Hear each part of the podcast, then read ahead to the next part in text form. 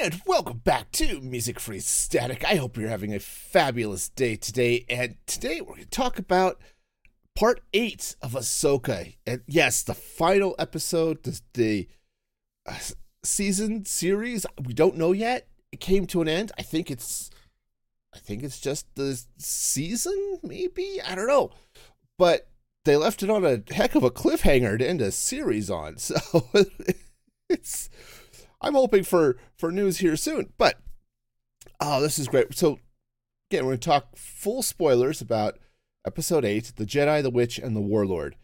And this was a f- fun episode. Um, lots of good Star Wars, uh, lots of good Star Wars fighting and stuff, but very much. Um, what I heard somebody describe it as an Empire Strikes Back like ending which isn't far off to be to be honest. Now, it's fun. I'm so I'm going to go through and talk about sort of the characters and how they where they were at today as my cat is yelling in the background. So it kind of starts with with Elsbeth, Morgan Elsbeth, um, being fully, I don't know, initiated, accepted as a night sister. And you can go watch some like New Rock Stars or somebody talks about all of the Easter eggs. Of, oh yes, this enchantment was the same as happened over here and whatever. All of that is true and very cool. But Elsbeth was given the sword of Talzin. Now, Mother Talzin was like the head Night Sister throughout the Clone Wars series.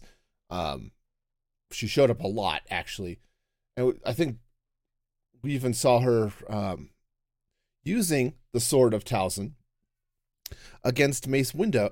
Mace Window? no, Mace Windu. Um, in one of the episodes of the Clone Wars, which was fun. It was actually a really good episode featuring Jar Jar Binks. So, yeah, fun, fun stuff. But I had to laugh. So she shows up, you know, and the the three sort of night sister mothers or whatever they are are rewarding her for her work and they they do her initiation give her the sword and all that fun stuff. But she um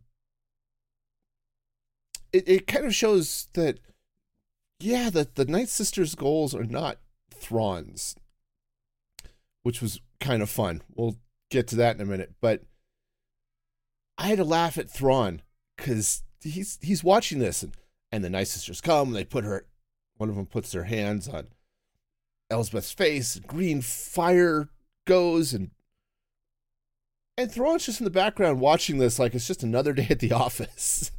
And maybe it was. Maybe this type of thing happened all the time. But I had to laugh. It was just kind of fun.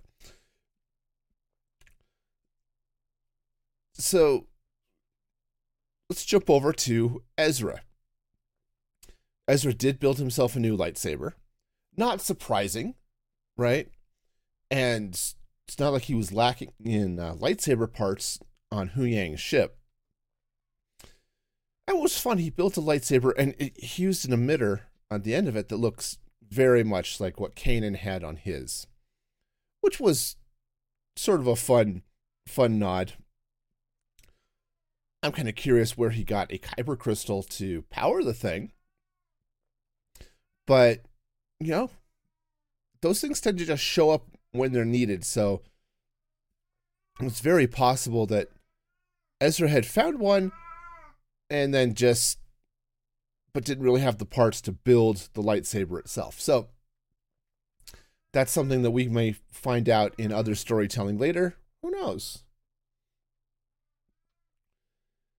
We also got some interesting, fun bits about Sabine. You know, we uh, we know that Ahsoka didn't want had left Sabine, didn't want to finish her training because of some concern. We found out that Ahsoka was afraid that Sabine was learning to be a Jedi to seek revenge for well, the Night of a Thousand Tears which killed off most of the Mandalorians on that planet and include and her family as well. So you kind of can see that. And Sabine is throughout the Clone Wars was was the type of person who would definitely want to seek revenge on occasion. You know, not that she was like dark and evil, but she was she deeply cared for the people around her. It's the same problem that Anakin had in some ways, is that he cared so much that it led to it to his fall. I think Ahsoka may have been somewhat afraid of for Sabine in the same way. Now, Ahsoka herself has I think she she her character arc was interesting through the series. One of my early complaints about Ahsoka, actually in the Mandalorian and Boba Fett episodes that she was in, as well as the beginning of this episode or this series, was that Ahsoka was very somber, which was never really her character. Um, she was, you see, in season seven, she's had a lot that she's had to deal with, but she was she was still very much um, open to friendships and caring about others and the plight of others. And it seems like in uh, The Mandalorian, in, in the Book of Boba Fett, and the beginning of the Ahsoka series, that Ahsoka had sort of closed herself off from everybody. And, you know, it could very well, I, mean, I talked about it before. She was she'd been dealing with uh, the trauma of having grown up as a soldier in a war that was rigged against her to begin with, and have that conflicted with her training as a Jedi of trying to be um, a defender of, of peace and justice in the galaxy, right? Well, she sort of learned, uh, especially through that World Between Worlds episode, that she got to choose her path. And since that point, you see her open up again. She's opened up with Sabine, she's opened up with Huyang. And now, I think the discussion that she has with Sabine towards the beginning of the episode is illuminating. She she challenges Sabine a little bit.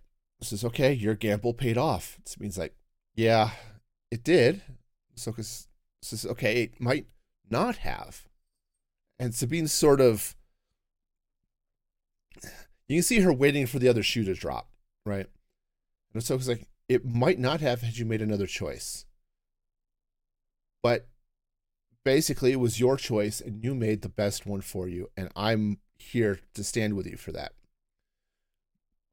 And it took Sabine a minute to to figure out what's going on. And Ahsoka explains that, you know, her master, of course, Anakin Skywalker, always supported her, even when nobody else did. And in season five, when Ahsoka is framed for the a bombing in the Jedi Temple, the entire Jedi Order turns on her, except for Anakin. He was always there. He he was hunting for the truth, even when the rest of the Order was ready to expel her and give her over to the New Republic for um, trial and probably imprisonment or worse. And that's what led her to leaving the order. And she's realized that, that that's part of her role is to is part is to stand by her padawan stand by the person she's training cor- offer correction when it's needed because that's the role of any teacher but to be supportive and understanding of why, in this case, Sabine is making the choices she's making. And that I think was an interesting arc, and that's leaving her in an interesting place for whatever is coming next. I'm going to assume there's a season two. They've got an interesting setup for one, so we'll we'll talk about more of that here towards the end. But Ahsoka really seems to have gotten her groove back you know, she's she's definitely so not only open to her friends and stuff, but she's like, all right, no, we're gonna do this, and she's now back with some of the uh, some of the jokes, and she's back, not like yeah, she was never like the comic relief, but she's back to some of that lighthearted banter. And she's back to, all right, let's do this. We'll see what happens and let's go. You know? So most of the episode is them storming the castle. Okay. So they end up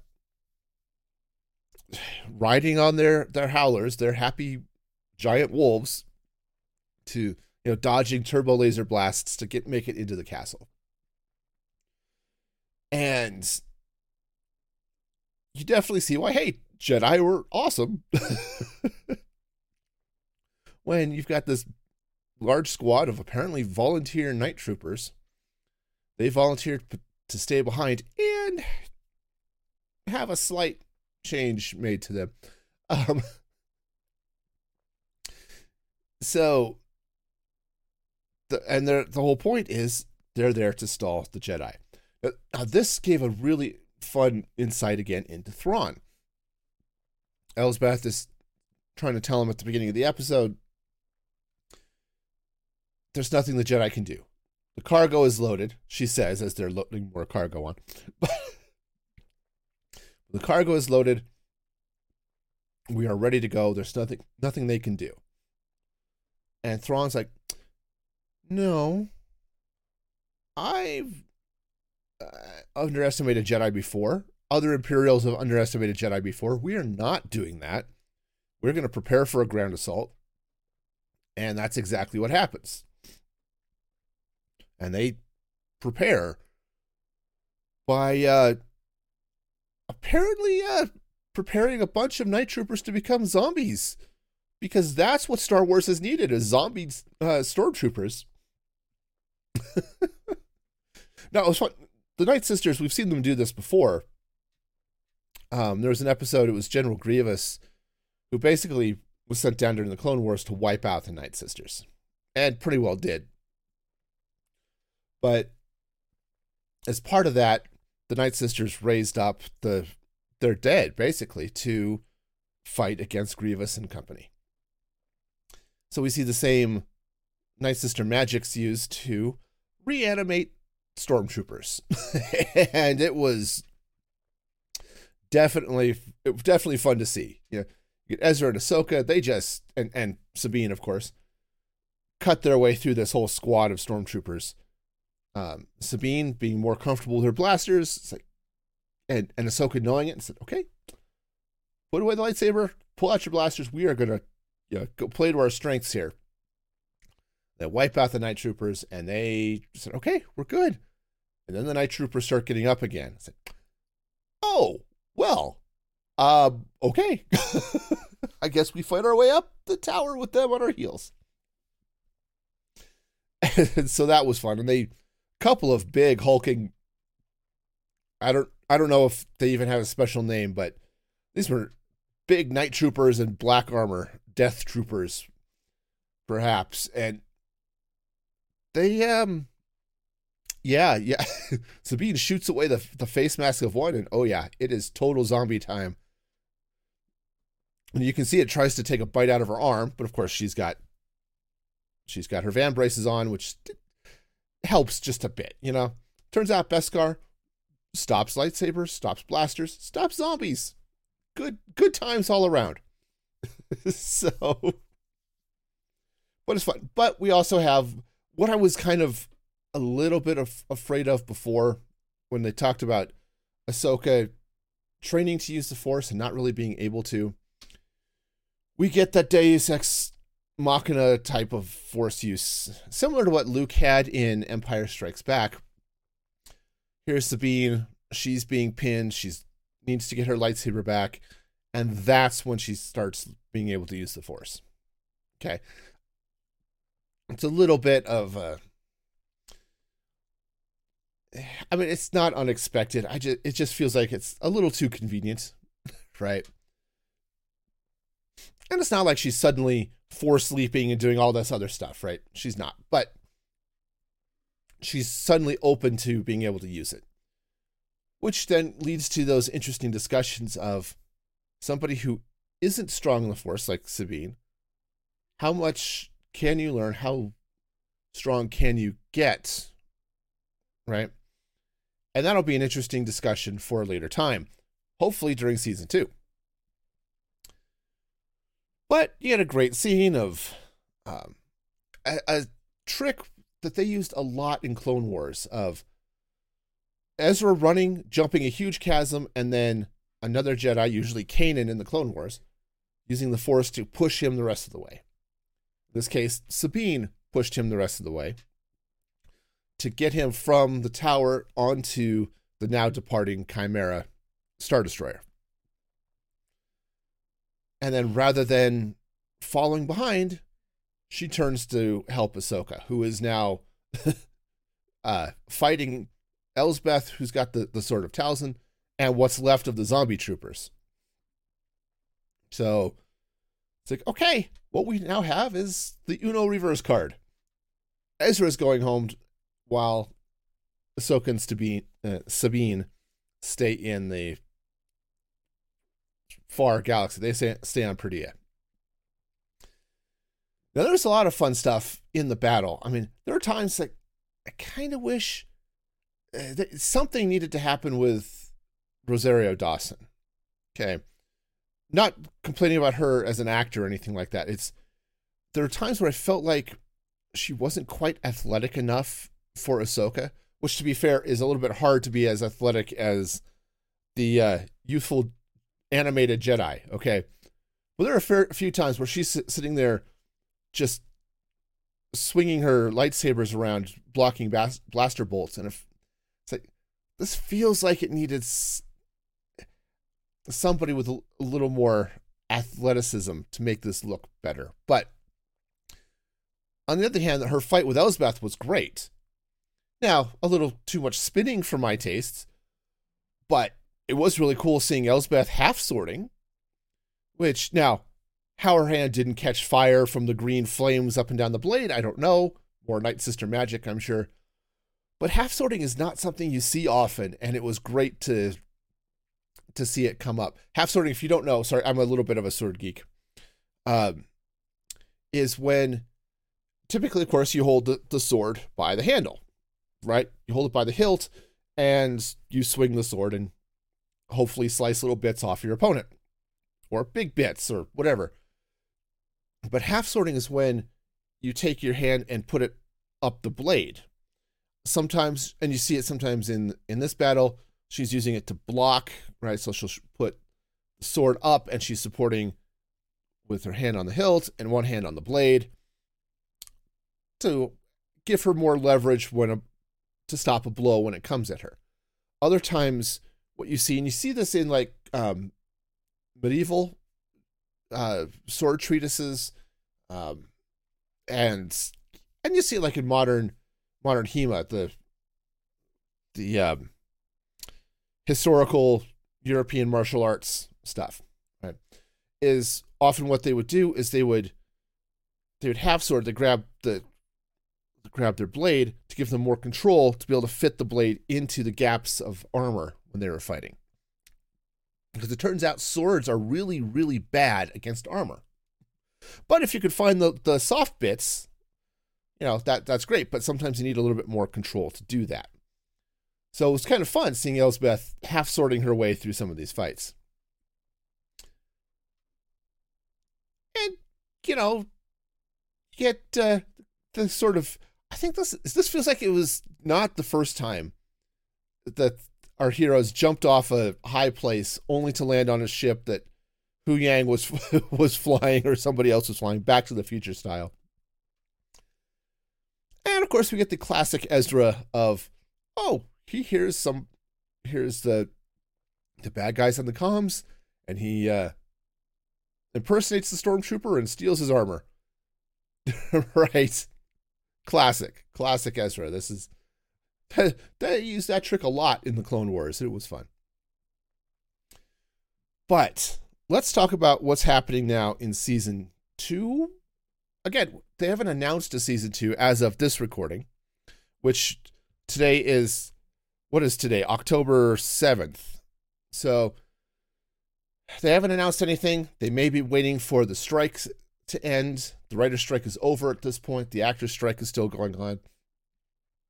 Bob Iger has sort of talked about wanting to scale back some of the production on Disney Plus. So they may be waiting for something like that. But this show was written and like it expects there to be a season two. Now there is a a movie that Dave Filoni is supposed to be doing, which uh, could pick up from this point, but I think the way it's set up, there's too much to be part of that story. It really feels like what we're going to see is a season two, and maybe a season three or more, and then a movie. But the other thing is, we could see the movie and still come back for season two. Not that takes place between the end of this season and the movie, right? I mean, you could tell the story out of order. This is Star Wars after all. But let's look at sort of the, the pieces that are in place, okay? Thrawn is back in the main Star Wars galaxy. Now, he dropped the Night Sisters and their cargo on Dathomir. Now, this is where uh, we I've talked about or hinted at briefly that the Night Sisters had a slightly different motive than Thrawn. And you get a feeling that they're sort of I don't think the Night Sisters are necessarily supportive of Thrawn. They're not though I was surprised at the deference they showed him in the last episode. But they definitely have their own agenda and are working together. Okay. When Thrawn hints and Elsbeth draws the conclusion herself that she is going to have to stay behind to hold off the heroes while Thrawn escapes. Thrawn's response is, you know, long live the Empire. And she says quietly to herself as he steps away, long live Dathomir, which is where the Night Sisters are from. So uh, that, you can tell this is what her goal is, and this is what the Night Sisters' goals are. It's to, I think, repopulate Dathomir with the Night Sisters. Their cargo, I'm almost conf- I'm almost 100% sure, are stasis chambers for other Night Sisters. Ezra mentioned that uh, Thrawn woke up the mothers, and that uh, obviously implies that they were sleeping. Well, Star Wars is a high science technology. Stasis chambers are a thing, right? And you don't necessarily have to be frozen in carbonite to do it. So it's kind of where we're at, I think, because the Night Sisters are going to be a force I, and I didn't mean to use that pun, but I think that's the way it's going to be. and and we're going to be seeing more Night Sister storytelling from the High Republic era with the show The Acolyte, whenever that gets around to, to starting up. So we're going to be seeing a lot of Night Sister stuff, which could be fun. The Night Sisters are an interesting uh, group of characters. Okay, so Thrawn is back. And the New Republic knows about this. Ezra managed to steal a shuttle. In fact, it stole um, Baylan Skoll's shuttle, at least the one he'd been using. And in a fun replay of what happened at the beginning of uh, the series, this shuttle lands on a New Republic ship, only instead of a kind of warm welcome by the captain before trying to call the their the bluff of Skoll and Hati. It's a bunch of New Republic soldiers, including Hera, ready to just gun down whatever walks out of that ship. Now, Hera of or er, er, Ezra, of course, is in the traditional "I stole a clone, a stormtrooper's armor." Great. Why the heck did he still have the helmet on when he stepped off that gang gangplank? He's coming down off that ship. He's he is just geared up, looking like a uh, bad guy. Why is he still wearing the armor? Okay, maybe he had to take his clothes off to get the armor on. That's fair. But why is he still wearing the helmet? It's like, dude, we don't need that type of drama. Just the drama of his the sort of the pan up as he's walking down the ramp, right? Of stormtrooper feet and body and there's Ezra in all his bearded glory, um, No, he had to walk up, Chopper sort of recognizing him, and then he's taking his helmet off. Okay. All right, fine. It just seems like a really odd choice for from for Ezra, you know. But he knows what's coming, so so does the New Republic. Whether uh, Senator Jerkface back there will uh, will accept Ezra's word for it or not is a different story, but I think uh, I think the powers that be will. So, you know, Leia will and Mon Mothma will and that type of thing.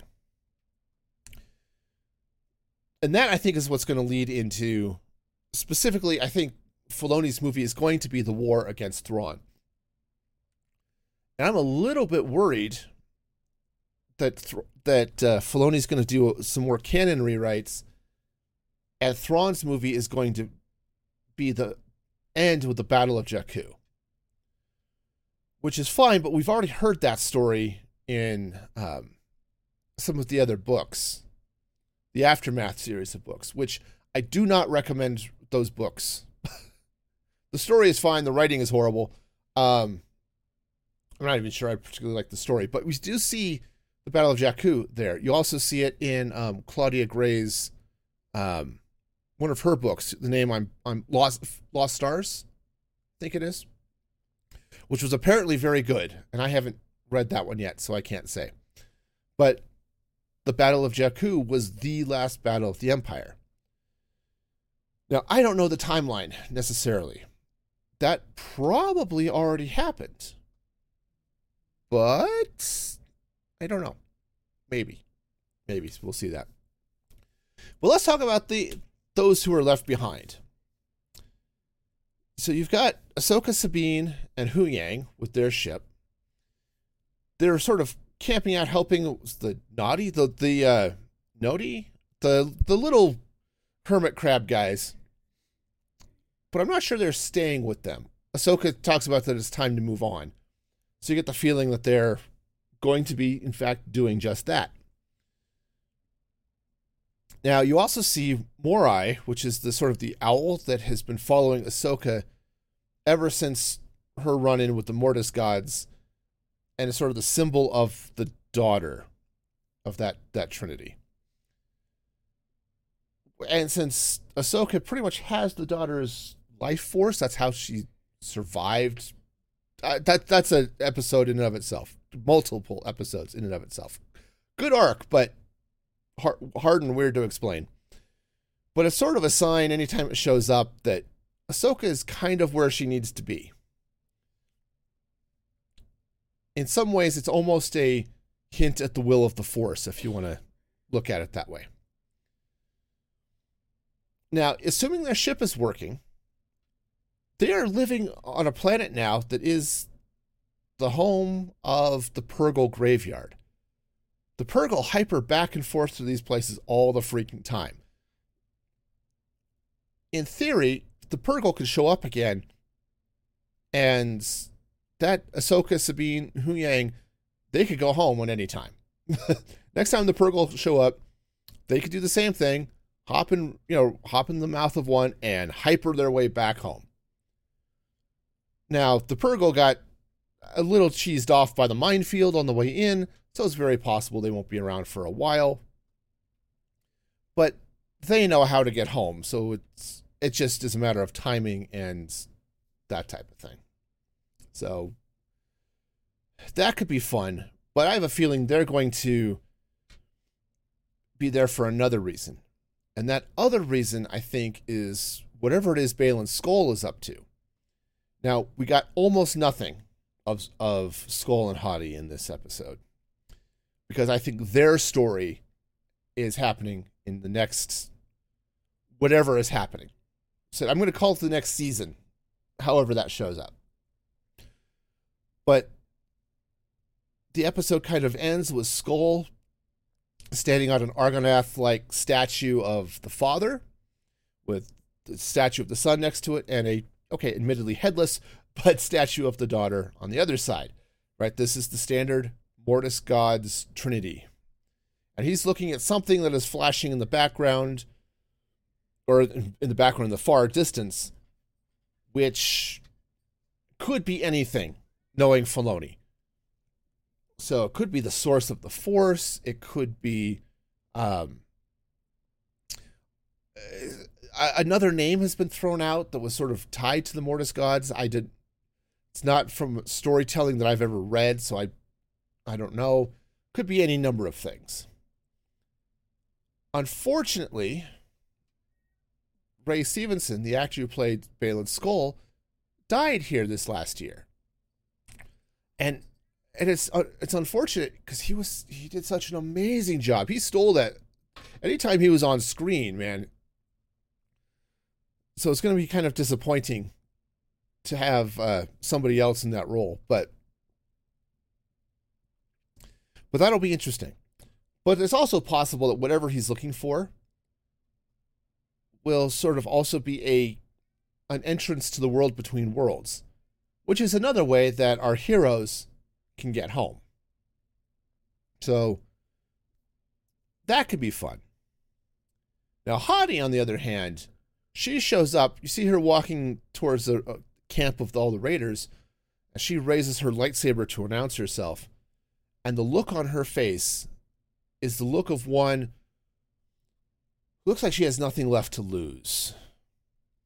You know, she was looking forward to power and her place in, in Thrawn's new empire. And now she is alone on a distant planet in a distant galaxy with no chance of getting home from her perspective. And so the look on her face was one of, I've lost everything. Her master is gone because Skoll went off to do his own thing. You know, her her ride left, right? And now she's left to do to survive somehow. And I have a feeling that, she's going to just fall completely unhinged dark side and take her revenge off on everybody. And so you start looking at that storytelling. I could see season two completely ignoring Thrawn. Right? Thrawn's story will be told elsewhere. But season two is Skoll and Hati, Ahsoka and Sabine and Huyang, all these people who are now on Peridea, and their story. Now, part of the reason I think that could be the case is I, I think one, it would be a cheaper story to tell potentially, because it's a story that can be told um, with fewer special effects, right? But that I think is a story that Filoni would really want to dive into to to tell more of what's happening with Ahsoka and her relationship with Sabine, her role now as a teacher with her own Padawan. Um,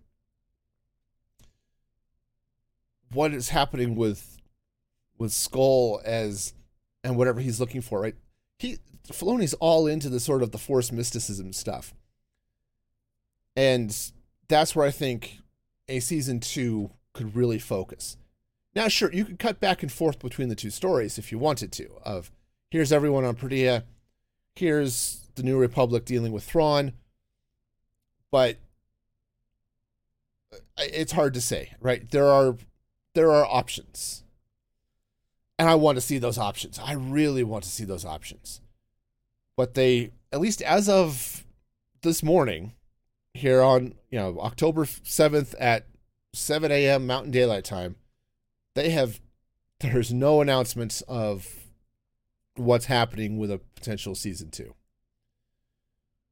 But I'm hoping it comes because I really like this pairing of Ahsoka and Sabine, especially a reawakened Ahsoka. And and Huyang was all sorts of fun. I love David Tennant as, as Huyang. That that's just he's just been a fun character. So we'll see. We'll see. But until then, uh, if you want to tell me what you think, drop drop your thoughts here in the comments on YouTube, or join the Discord server and we can talk Ahsoka all day, man, because I love that stuff. But until next time, be excellent to each other.